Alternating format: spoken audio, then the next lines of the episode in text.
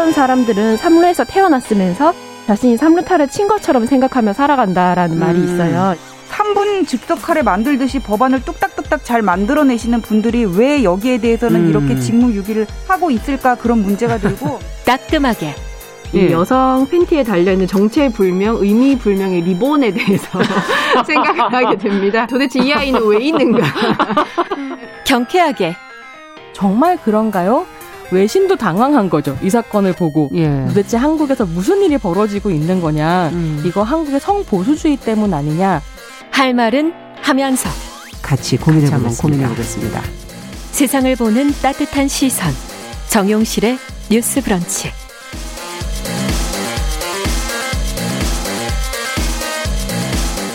네, 정용실의 뉴스 브런치 다시 시작합니다.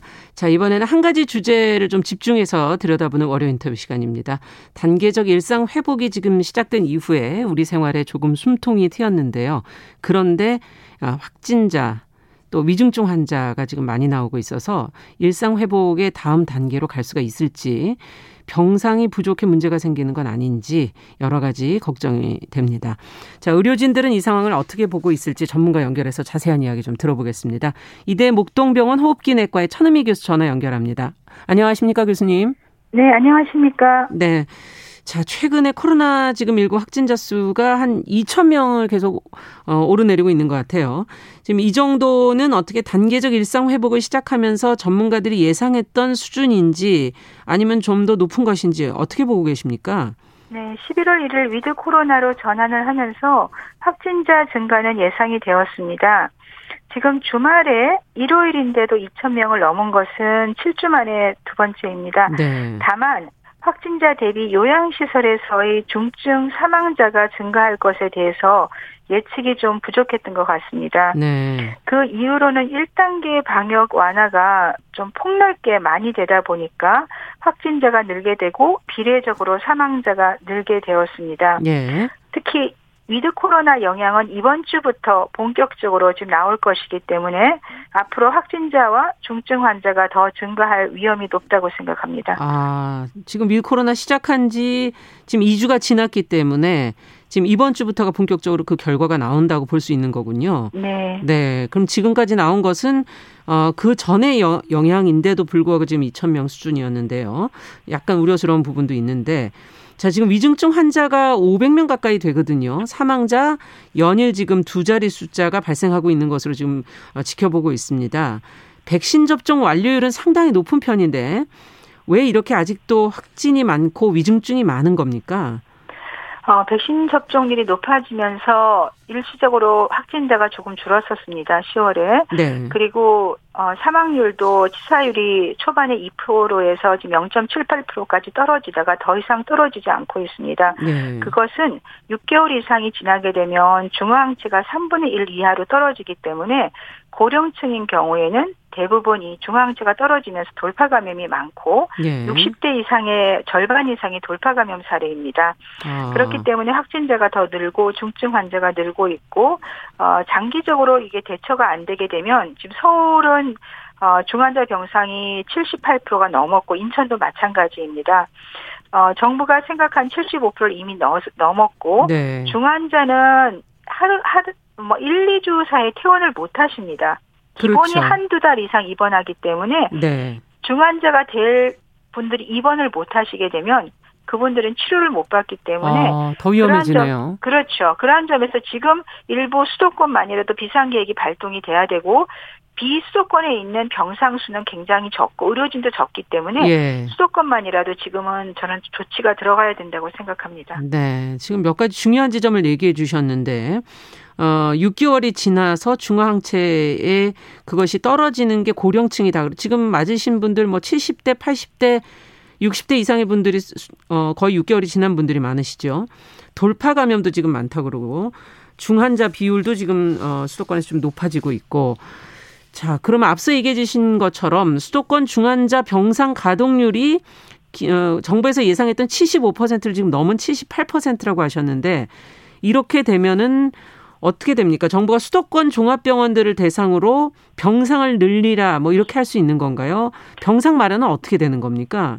네, 병상은 이미 행정명령을 내려서 1, 1.5%에서 2% 가까이 늘렸습니다. 근데 네, 중환자 병상은 말씀드렸듯이 이게 1인 격리실이기 때문에 미국처럼 병상이 점 1인실로 되어 있지 않고 우리나라는 중환자가 대부분이 개방형입니다. 예. 한 곳에 여러 분이 같이 있어서 중환자실 자체를 가지고 우리가 격리병상을 만들 수 없기 때문에 많은 병원이 병동을 비웁니다. 병동을 하나 완전히 비워서 아. 그 병동을 중환자 병상으로 만들기 때문에 그것에 입원해 있던 분이 퇴원을 해야 되고 시설 설치가 기간이 최소한 한 달이 걸리고 한 달이 그 걸리고. 기간 동안에 예. 간호사나 의료진을 구해야 됩니다.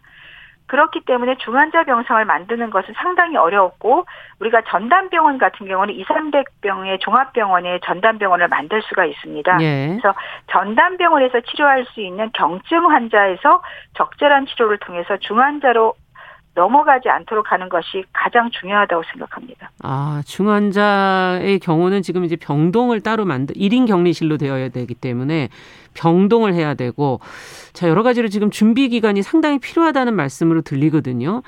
음, 지금 치료제가 그래도 좀 나오고 있지 않습니까? 보도에는 네. 어, 이 항체 치료제나 뭐 이런 여러 가지들을 사용할 수 있는 기준이 우리는 좀 까다롭다 지금 그렇게 나와 있던데. 네. 이거는 어떻게 보십니까? 네. 그 항체 치료제 레키로나주는 국내에서 개발이 된 약이고 임상 연구가 18세 이상 성인의 경증에서 어, 중증으로 갈 수 있는 고위험군에게 처방이 하게 되어 있습니다. 예. 그래서 어, 유럽에서는 지금 18세 이상에 적용을 할 수 있고 승인이 났죠. 항체 치료 예, 항체 치료제는 적응 자체가 어, 어떤 기전이냐면 세포로 들어가는 그 접합 부위에 이 항체 레키노나 항체가 끼어들어서 네. 세포로 네. 침입을 못하게 하는 약이기 때문에 아. 초기에 치료를 하면 1시간의 주사로 인해서 48시간 이내에 호전이 됩니다. 네. 그런데 국내에서는 지금 이게 50세로 되어 있어요. 기준이요? 우리나라에서 개발한 예, 18세 이상 임상 연구에서 한 70% 이상을 지금 입원율과 사망률을 줄이는 약입니다. 예. 어, 그런데 50세로 만들어 놓으니까 이게 사용을 할 수가 없고 또 하나 문제는 이 약 자체는 초기에 음. 치료를 하기 때문에 입원율을 줄이는 것이 가장 중요한 포인트입니다. 지금 앞서 얘기하신 병상 문제를 해결할 수 있겠네요. 네, 그래서 외래에서 주사를 맞아요. 주사센터에서 아. 맞고 입원을 안 하게 하는 주사인데 우리나라에서는 외래에선 단 한 건도 처방이 없습니다. 우리는 아. 전담병원에 입원해서 맞기 때문에 그 기준이 일주일 지나시면 이 치료는 받을 수가 없어요. 폐렴이 생겨 산소 처방이 들어가면 받을 수가 없는 주사입니다. 아. 그러니까 기준도 문제가 있고 나이도 문제가 있는 거죠. 네. 그래서 이거를 변경을 해주시게 되면 음. 많은 분들이 혜택을 받아서 70% 이상이 입원을 안 하시게 되면 당연히 중증도 70% 이상 예방할 아. 수 있고 저는 지금 병상을 만드는 것보다 이 기준만 바꿔서 적절하게 치료하시게 되면 정말 많은 분들이 혜택을 받으실 수 있다고 생각합니다. 이 기준은 어떻게 지금 마련이 되어 있는 거 어떻게 변화를 줄 수 있는 건가요? 그냥 국내에서는 50세 이상 예. 폐렴이 있는 기저질환자가 주사를 맞을 수 있는데요. 이건 질본에서 뭐, 만들어 놓은 기준인가요? 식약처에서, 식약처에서 만들어 놓은 건가요? 네. 예. 하지만 임상 연구는 18세 이상에 되어 있고 EMA는 18세 이상으로 허가가 났고요. 예. 그리고 뭐 GSK라든지 리제네론 같은 경우는 12세부터 다 맞을 수 있는 주사입니다. 아, 이게 저희가 이제 치료제가 나오더라도 이것을 어, 어떤 나이부터 사용할 수 있는지의 기준이 정해지는 거군요. 그 네, 그런데 네. 예, 임상 연구와 다르게 지금 50세로 만든 기준에 대해서 음, 네, 정부가 조금 검토가 필요하네요. 어, 예, 예, 예. 필요할 네, 것 같습니다. 그렇군요. 자, 그렇다면 계속 확진자가 나온다면은 어찌 보면 부분적으로 방역 다시 강화해야 되는 거 아니냐는 의견도 있거든요. 이건 어떻게 보십니까? 네, 아무래도 확진자가 늘게 되면 어, 중증자가 늘 수밖에 없고 의료 측에 부담이 가니까 지금 서킷 브레이크가 들어갈 수도 있습니다. 그래서 어, 전체를 할 것은 지금 자영업자분들이나 국민들의 고통을 생각하면 어려울 수 있어서 네. 일부 고위험 시설에 대해서 어, 약간의 그 감염을 차단할 수 있는 시간 인원 제한이 아마 들어가지 않을까 생각을 합니다. 네. 지금 최근에는 10대 청소년들 사이에서 또 감염 얘기가 많이 나오고 있고요. 백신을 맞는 것을 지금 권고하고 있는데 나이가 낮, 연령이 낮을수록 치사율이 낮고 회복은 빠른데 백신 부작용은 있어서 이걸 우려하시는 분들도 있으시거든요. 이건 어떻게 보십니까? 네.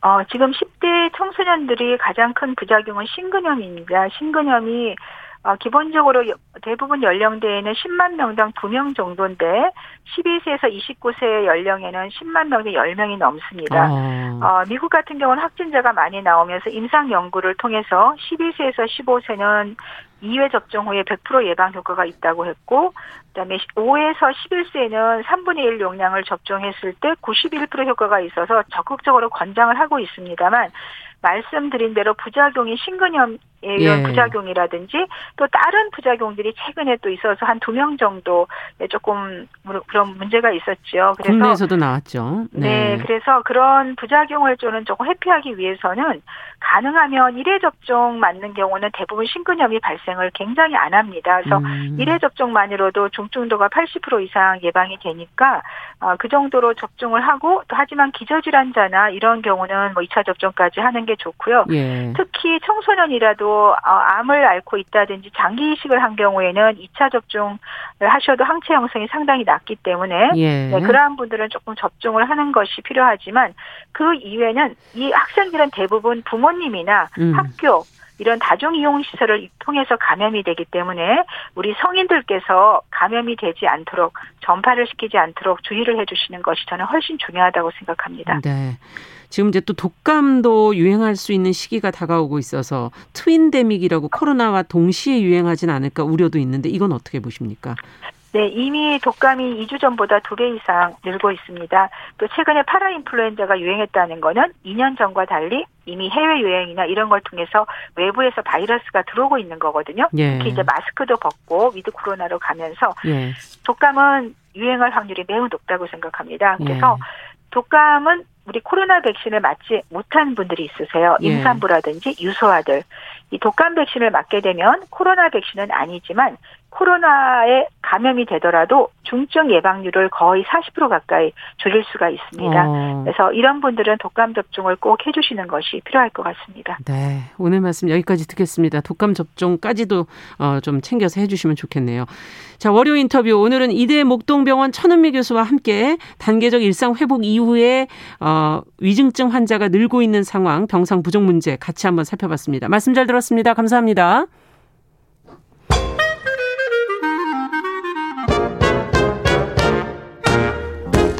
모두가 행복한 미래. 정용실의 뉴스 브런치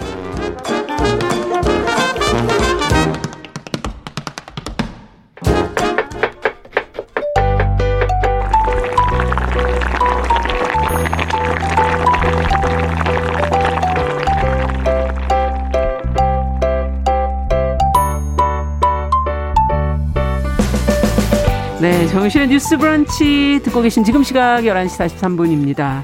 자, 건강한 식탁 시간입니다. 식재료와 식생활에 대한 정보 재밌게 전해드리고 있죠. 오늘도 홍신의 요리 연구가 자리해 주셨습니다. 어서 오십시오. 네, 안녕하세요. 아, 저희가 한 주의 이야기를 끝내기는 상당히 어려운 어, 렵네요 특히 차, 뭐 커피 이렇게 마실 것들이 조금 네, 많아요. 할 얘기가 진짜 많고 네. 이게 일상생활에서 늘 저희가 접하고 있는 거다 보니까 맞아요. 아무래도 좀 더 얘기가 길어질 수밖에 없는 것 같아요. afternoon afternoon tea까지 네. 저희가 얘기하다 말았어요. 그렇죠. high tea, low tea 얘기를 했었고. 네. 이제 사실 이런 방식이나 이름 같은 거는 그렇게 크게 상관이 없지만 네. 아 이런 문화가 있구나 이게 이미 우리나라에 되게 가까이 들어와 있기 때문에 네. 우리나라도 사실은 오후에 차를 마시는 문화가 있죠. 뭐 식후에 커피 한 잔. 어, 그렇죠, 그렇죠. 그렇죠. 네. 뭐 오후에 약간 뭔가 간식 같은 거랑 네. 곁들여서 차를 한 잔 한다든지 뭐 이런 것들도 다 애프터눈 티의 일종이라고 보시면 이름만 되고. 안 붙였을 뿐이지. 그럼요. 뭐 네. 12시 넘어서 마시는 차는 다 애프터눈 티 아니겠습니까? 아, 늘 마시고 있네요. 네. 그러고 보니까 그 시간 제일 피곤해요. 그렇죠. 아이들 간식 챙겨주는 것도 어떻게 보면은 아, 간식 하고. 격인 거죠. 어. 그래서 이게 격식을 따지지 않더라도 사실 일상생활에서 늘 저희가 접하고 있는 음식류이기 음. 때문에 그냥 한번 이렇게 뭐 지나가는 듯이 그렇죠. 네, 들어보시면 좋을 것 같습니다. 아니 그럼 afternoon tea에 보면은 드시러 가 보면 뭐 네. 접시 접시 이렇게 나오잖아요. 아 그렇죠. 뭐 단, 뭐 단으로도 돼 있고. 단, 네. 달짝지근한 것도 있고 뭐 아닌 것도 있고. 예. 이게 사실은 형식이 있어요. 원래 afternoon tea라고 어. 했을 때 처음에는 약간 빵하고 버터라든지 어. 그 당시에 되게 귀했던 잼 같은 거를 곁들이는 게 원 뭐 원칙이라기보다는 그 당시에 시작은 그렇게 됐던 그것밖에 거군요. 없었죠. 이제 예. 제가 지난번에 설명했듯이 애프터눈 티가 이제 남자들이 나가고 여자들이 약간 그 시간을 보내기 위해서 음. 그러다가 이제 그게 재력을 과시하는 어떠한 음. 형식같이 되었기 때문에 음식뿐만이 아니라 아. 음식의 장식 그리고 입고 있는 옷, 그리고 아. 그릇, 뭐 이런 것까지 다 이렇게 문화로 발전을 하게 된 건데. 그래서 화려하군요. 그렇죠. 네. 근데 이게 처음에는 이제 빵 쪼가리라고 음. 얘기를 할게요. 빵 배가 종류. 고플 시간이긴 해요. 그? 시간이. 빵 종류였다가 음. 나중에 이제 설탕이 조금 보급화되기 시작하죠. 그 당시만 해도 되게 음. 비쌌잖아요. 아. 사탕수수 농사가 힘드니까. 근데 그게 보급화되면서 뭐 쿠키라든지 아. 스콘 그리고 뭐좀 어, 딱딱해지네요. 그렇죠. 네. 그리고 뭐 clotted cream도 있지만 음. 이제 버터를 여러 가지 flavor를 넣어서 만드는 그런 음. flavored 버터라든지 네. 이런 것들이 다 보급이 되기 시작한 거고 예. 뭐 이런 게 있어요. 1단의 샌드위치. 아, 1단의 2단의 스콘, 음. 3단의 초콜릿이랑 과자, 쿠키류, 뭐 음. 이런 식으로 뭔가 정해져 있는 것들이 있는데 아. 지금은 이 tea랑 같이 먹는 음식이 사실은 제한이 없습니다. 그러면 어떻게 하면 좋을까요? 그냥 집에서 집에서 꼭 쿠키랑 빵을 먹을 뭘 드시고 싶으세요? 배가 좀 고프지 않나요? 그 시간에? 저 같은 경우에 제가 생각했을 때 최고의 네. 티푸드는 김밥이거든요. 이게 김밥. 네. 홍차뿐만이 아니라 우리나라는 녹차 문화가 있잖아요. 맞아요. 이게 뭐 홍차야 뭐 발효를 하거나 이런 것들이 다 외국 뭐 음식처럼 거죠. 들어온 음. 거지만 우리나라는 녹차를 되게 다양하게 마셨는데 이 녹차에 김밥을 음. 곁들여 먹는 게 생각보다 굉장히 맛있고 그런가요? 네 녹차를 아주 따끈하게 하신 다음에 네. 그리고 김치나 깍두기 네. 적당히 익은 거 딱 한 접시 놓고 어. 그렇게 하고 김밥 먹고 김치 먹고 녹차 마시고 요 삼합이 아주 기가 막힙니다. 네. 지금 갑자기 애프터눈 티에서 지금 미무수아님께서 프랑스 성주님처럼 헤어스타일 멋지게 하고 아예, 오셨는데 아예, 지금 방송을 보고 네. 계시는군요. 클래식 요리 방송 같이 지금 느껴지는데 아, 네. 오늘 거기에 네. 김밥과 김치와 지금 녹차를 지금 얘기. 네, 오늘 바하 머리 네. 스타일로 오늘 좀 출근을 했습니다. 이거 유튜브를 안 보시는 분들은 이거 답답해서 어떡하나. 네. 네, 변신의 여왕이십니다. 아유, 예, 감사합니다. 네. 자, 김밥, 김치, 녹차. 네, 네, 또 다른 새 조합. 조합도 좀. 네, 네 좀 여, 이게 너무 네. 좀 클래식하다. 김치 때문에 약간 지금 그게 약간 걱정돼요. 클래식하다. 이제 네. afternoon tea 간식 쪽이랑 좀 거리가 멀다라고 네. 생각하시면은 요즘에 군고구마나 군밤의 계절이에요. 음. 그리고 또 은행도 볶아서 드시잖아요. 맞아요. 지금 그런 이런 것들도 최고의 tea food라고 할 수 있어요. 아. tea food라고 했을 때 우리가 흔히 생각하는 것들이 다 설탕이랑 밀가루가 들어간 것들. 네. 뭐 마들렌, 네, 초콜릿칩 쿠키, 오트밀 raisin 쿠키. 뭐 스콘, 뭐 케이크 종류 음, 이런 음. 거를 많이 생각하시지만 어떻게 보면은 요즘에 정말 아주 좋은 tea food라고 한다면은 예. 제철에 나오는 이런 뭐 군고구마, 아. 군밤, 아 진짜 네, 은행 볶음 너무 좋죠. 네. 여기에다가 더 좋은 뭘 마실까요, 그러면? 그러니까 cream tea라고 하는 게 있어요. cream tea? 밀크티. 밀크티? 그렇죠. 이거 어떻게 만들어요? 우유에다가 이제 홍차를 우려서 마시는 건데 아. 뭐 royal 밀크티라고 하면 여기에 뭐 꿀을 넣고 우유에다가 직접 우리고 뭐 여러 가지 아. 방식이 있지만 전혀 상관없고요. 그냥 우유에다가 홍차 티백을 넣어서 음. 전자레인지 그냥 1분 딱 돌리시면 간단하네요. 아주 간단하게 완성이 되고요. 네. 다 저한테 이런 질문을 하세요. 집에서 밀크티 만들면은 왜 맛이 없나? 심심하냐. 아, 심심하냐. 네. 이럴 때는요, 티백을 3개를 넣으시면 됩니다. 아. 전혀. 제가 스리랑카의 홍차 때문에 출장을 갔다 왔잖아요, 작년에. 근데 거기 스리랑카 사람들이 마시는 티백들이 다 이렇게 좋은 건 아니에요. 근데 음. 노동자 계급들이 마시는 음. 게. 근데 너무 맛있어서 우리는 방법을 봤더니 티백을 다섯 개를 넣어요.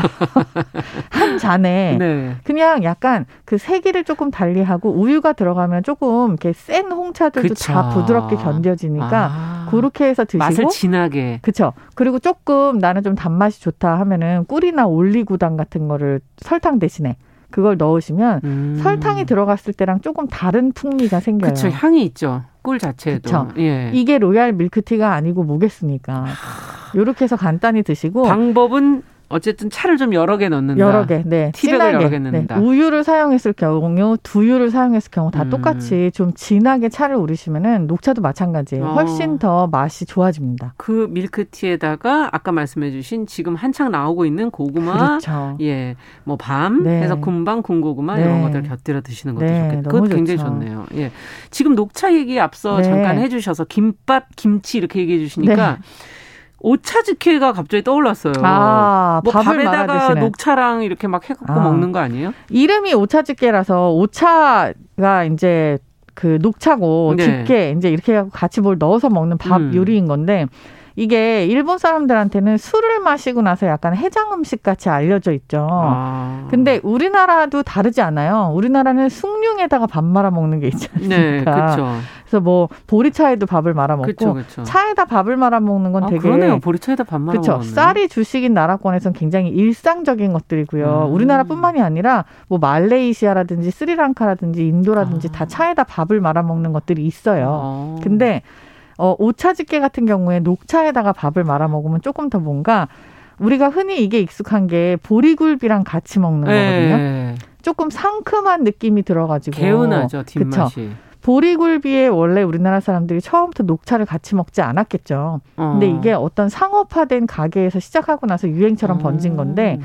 숭늉이랑 같이 먹어도 되고 보리차도 마찬가지고 다 똑같지만 네. 거기에다가 생선 한 점을 탁 얹었을 때 그 느낌이 아. 약간 좀 뭔가 푸릇푸릇한 그 밥 플러스 그렇죠. 단맛 플러스 생선의 그 맛? 그 고소한 맛이 네. 같이 들어오는 거잖아요.